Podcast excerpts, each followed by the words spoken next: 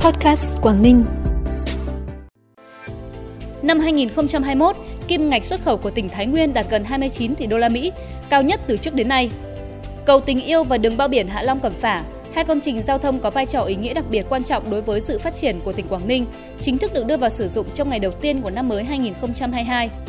Bắc Giang thưởng Tết cao nhất hơn 227 triệu đồng một người, sẽ là những thông tin đáng chú ý trong bản tin vùng Đông Bắc hôm nay, ngày 1 tháng 1 năm 2022. Thưa quý vị và các bạn, mặc dù chịu ảnh hưởng bởi dịch COVID-19, nhưng tỉnh Thái Nguyên và các doanh nghiệp trên địa bàn đã nỗ lực đẩy mạnh sản xuất, tìm kiếm mở rộng thị trường, nên kim ngạch xuất khẩu năm 2021 đạt 28,85 tỷ đô la Mỹ, cao nhất từ trước đến nay. Trong tổng giá trị hàng hóa xuất khẩu năm 2021, khu vực kinh tế có vốn đầu tư nước ngoài FDI đạt 28,25 tỷ đô la Mỹ, chiếm 98% tổng giá trị xuất khẩu, tăng 18% so với năm trước, với các sản phẩm xuất khẩu chủ yếu là điện thoại thông minh, máy tính bảng và các loại linh kiện điện tử. Trong năm, GDP của tỉnh Thái Nguyên tăng trưởng 6,51%, trong đó giá trị sản xuất công nghiệp ước đạt 844.000 tỷ đồng, tăng hơn 7,7% so với cùng kỳ, góp phần tích cực đóng góp tổng thu ngân sách nhà nước trên địa bàn đạt 16,75 nghìn tỷ đồng, tăng 7,2% so với năm trước, cao nhất từ trước đến nay. Theo kế hoạch trong ngày đầu tiên của năm mới 2022 hôm nay, tỉnh Quảng Ninh sẽ đồng loạt khánh thành hai dự án hạ tầng giao thông trọng điểm có vai trò ý nghĩa đặc biệt quan trọng đối với các định hướng kế hoạch phát triển của tỉnh, gồm cầu tình yêu đường bao biển Hạ Long Cẩm Phả. Tuy nhiên trong bối cảnh dịch bệnh COVID-19 diễn biến phức tạp, thực hiện chỉ đạo của Thủ tướng Chính phủ, của Ban chỉ đạo quốc gia phòng chống dịch bệnh COVID-19 để tập trung cao nhất cho công tác tiêm chủng mũi vaccine thứ ba tăng cường và đảm bảo an toàn trong phòng chống dịch bệnh, tỉnh Quảng Ninh đã quyết định tạm dừng tổ chức lễ khánh thành hai công trình trên.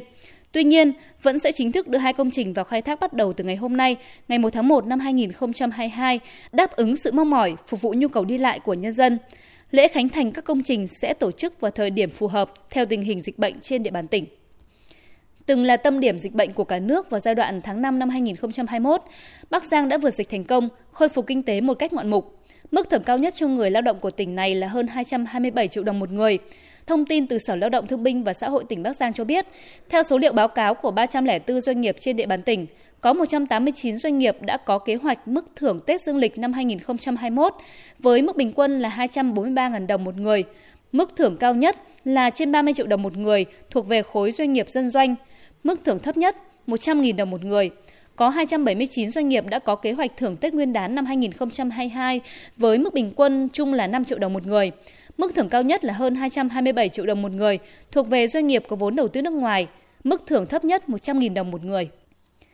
Hưởng ứng chương trình Xuân Biên giới Tết Hải đảo năm 2022, Ban Thường vụ tỉnh đoàn, Hội đồng đội tỉnh Tuyên Quang đã phát động chương trình đến các huyện, thành đoàn. Các liên đội trường tiểu học và trung học cơ sở trên địa bàn tỉnh đã gửi các phần quà tặng là những sản vật của quê hương Tuyên Quang như chè, miến, măng, tổng giá trị trên 100 triệu đồng. Ngoài các phần quà, các em học sinh đã viết trên 2.000 lá thư, làm trên 1.000 thiệp chúc Tết gửi tặng các cán bộ chiến sĩ đang làm nhiệm vụ tại quần đảo Trường Sa và nhà giàn DK1. Đây là dịp để tuổi trẻ Tuyên Quang thể hiện tình cảm đối với các cán bộ chiến sĩ công tác tại hải đảo, góp phần động viên cán bộ chiến sĩ đang làm nhiệm vụ tại quần đảo Trường Sa và nhà giàn DK1 vững tay súng bảo vệ chủ quyền biển đảo của Tổ quốc trong dịp Tết Nguyên đán 2022. Bản tin tiếp tục với những tin tức đáng chú ý khác. Trước tình hình ùn tắc hàng nông sản xuất khẩu kéo dài qua các cửa khẩu trên địa bàn tỉnh, Sở Thông tin và Truyền thông Lạng Sơn đã đề nghị Tổng công ty Bưu điện Việt Nam, Tổng công ty cổ phần Bưu chính Viettel, Công ty cổ phần công nghệ Cuckoo.vn đề nghị chỉ đạo chi nhánh, đơn vị trực thuộc triển khai hỗ trợ doanh nghiệp xuất khẩu nông sản đang ùn tắc tại các cửa khẩu trên địa bàn tỉnh Lạng Sơn, đưa mặt hàng nông sản lên cửa hàng số của các sàn thương mại điện tử lạng sơn.voso.vn, lạng sơn sơn.portmart.vn, cuckoo.vn tiêu thụ phân phối sản phẩm nông sản trong và ngoài tỉnh, đặc biệt là khu vực Hà Nội. Ngoài ra, Sở Thông tin Truyền thông Lạng Sơn cũng đề nghị các sở ban ngành và Ủy ban nhân dân các huyện thành phố tiếp tục phổ biến thực hiện mua hàng nông sản trên sàn thương mại điện tử, triển khai đến 100% cán bộ, công chức, viên chức người lao động tăng cường mua sản phẩm nông sản trên sàn thương mại điện tử, vận động mỗi cán bộ, công chức, viên chức người lao động mua ít nhất một sản phẩm hàng hóa trên các sàn thương mại điện tử.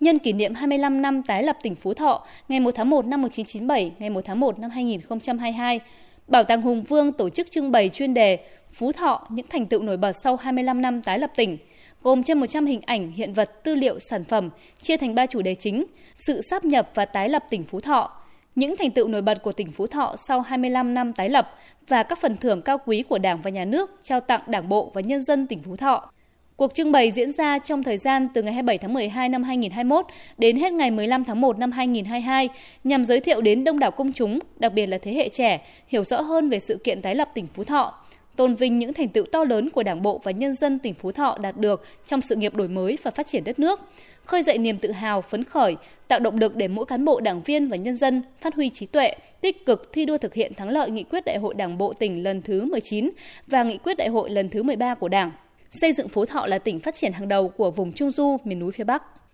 Nhằm giúp các em học sinh hiểu biết về chủ quyền biên giới quốc gia và hình thành ý thức bảo vệ từng tấc đất thiêng liêng của Tổ quốc, Hội đồng đội xã Xín Cái, huyện Mèo Vạc, tỉnh Hà Giang vừa phối hợp với đồn biên phòng Xín Cái tổ chức chương trình đến với địa chỉ đỏ gắn tiết học biên cương cho các em học sinh trên địa bàn với nhiều hoạt động phong phú ý nghĩa như thăm viếng đài tưởng niệm các anh hùng liệt sĩ, tặng quà cán bộ chiến sĩ nhân dịp 77 năm ngày thành lập Quân đội Nhân dân Việt Nam, nghe giới thiệu về đường biên mốc giới ngay tại thực địa mốc 476 thôn Lùng Vần Trải. Chương trình địa chỉ đỏ gắn với tiết học biên cương đã giúp các em học sinh có được những trải nghiệm thực tế, góp phần bồi đắp tình yêu nước, nuôi dưỡng tinh thần dân tộc, ý thức trách nhiệm của tuổi trẻ hôm nay. Còn sau đây trước khi khép lại bản tin, xin mời quý vị cùng cập nhật những thông tin thời tiết theo Trung tâm Dự báo Khí tượng Thủy văn Quốc gia, trong 3 ngày nghỉ Tết Dương lịch 2022, thời tiết trên cả nước về cơ bản ổn định, không có biến động lớn, thuận lợi cho mọi người có những hoạt động đón chào năm mới. Riêng khu vực Đông Bắc Bộ trong ngày hôm nay sẽ duy trì hình thái thời tiết, trời nhiều mây, sáng có mưa nhỏ, gió nhẹ, trời rét, vùng núi có nơi rét đậm, nhiệt độ thấp nhất 13 đến 16 độ, vùng núi 10 đến 13 độ, có nơi dưới 10 độ, nhiệt độ cao nhất 17 đến 20 độ, vùng núi 13 đến 16 độ, có nơi dưới 13 độ. Cảm ơn quý vị và các bạn đã dành thời gian quan tâm lắng nghe. Xin kính chúc quý vị và các bạn một năm mới sức khỏe, an khang và thịnh vượng. Còn bây giờ, xin kính chào và hẹn gặp lại.